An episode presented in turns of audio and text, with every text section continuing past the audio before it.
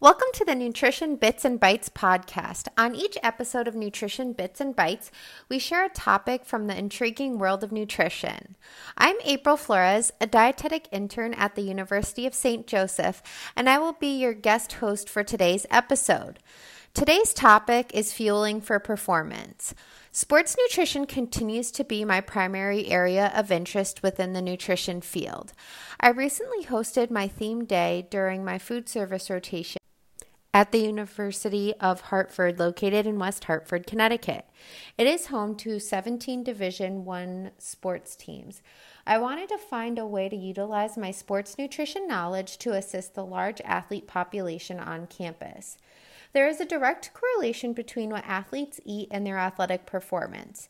Nutrition is one of the modifiable factors that athletes have control over, and ignoring it can impact their performance and recovery. However, through various discussions I have had with athletes on campus, they are not sure where to start and what best practices they should be following. Prior to the theme day, I spoke with a few members of the women's softball team. They collectively stated that they have had very little sports nutrition counseling in the past one member stating that they had only had one sports nutrition meeting freshman year. I asked them what challenges they face regarding their nutrition.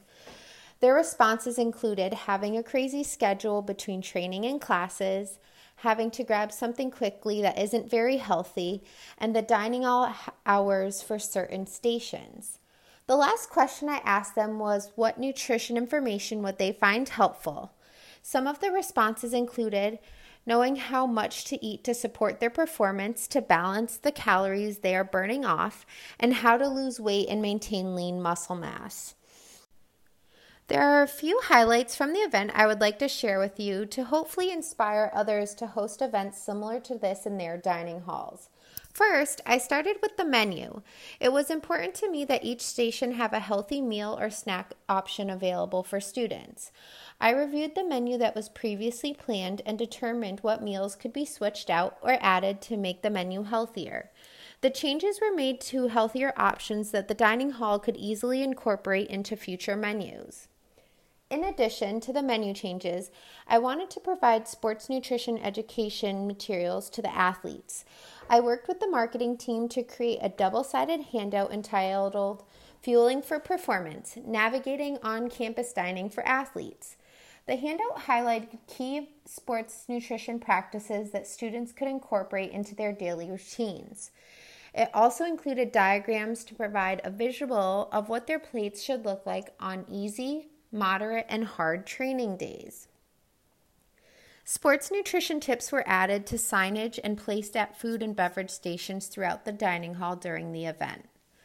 I created a mock fuel cart at the entrance of the dining hall using items the students can purchase at the on campus market. The items were organized into snacks appropriate for pre, during, and post exercise. This was a great tool that provided a visual for the athletes. Some of the items highlighted on the cart were granola bars, applesauce, fresh fruit, water, peanuts, and to go tuna packets. Event feedback was tracked via a Google Forms document that asked them to identify as a student, student athlete, or other. Did they find the sports nutrition tips helpful? And did they feel that they were better able to select nutrition items in the dining hall after the event? I left space for additional comments at the bottom. A QR code was generated and printed on small business cards that students could take with them. The students could use the QR code scanner on their smart device to scan the code and access the survey. This worked out great and was a simple way to collect and analyze data. Google Forms compiled the results and generated graphs on the survey data. If I were to host this event again, it would be beneficial to have another person working with me to speak to athletes entering the dining hall.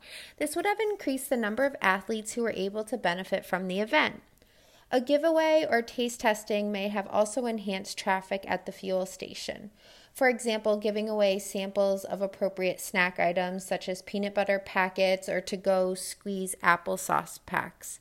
I had a great time putting together and hosting the event, If you have any questions about how I put together this event or would like to share your thoughts, please feel free to contact me at aflores at usj.edu.